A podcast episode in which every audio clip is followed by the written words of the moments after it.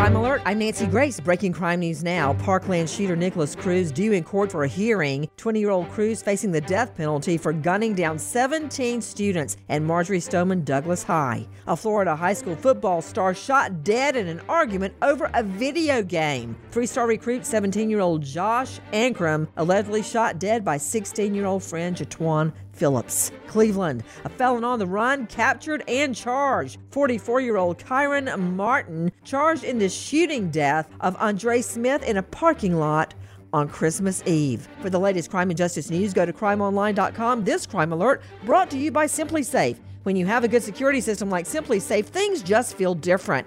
They have some of the fastest response times in the industry, no contracts, no hidden fees, free shipping, and a 60-day money-back guarantee at SimpliSafe.com/Nancy. SimpliSafe.com/Nancy. With this Crime Alert, I'm Nancy Grace.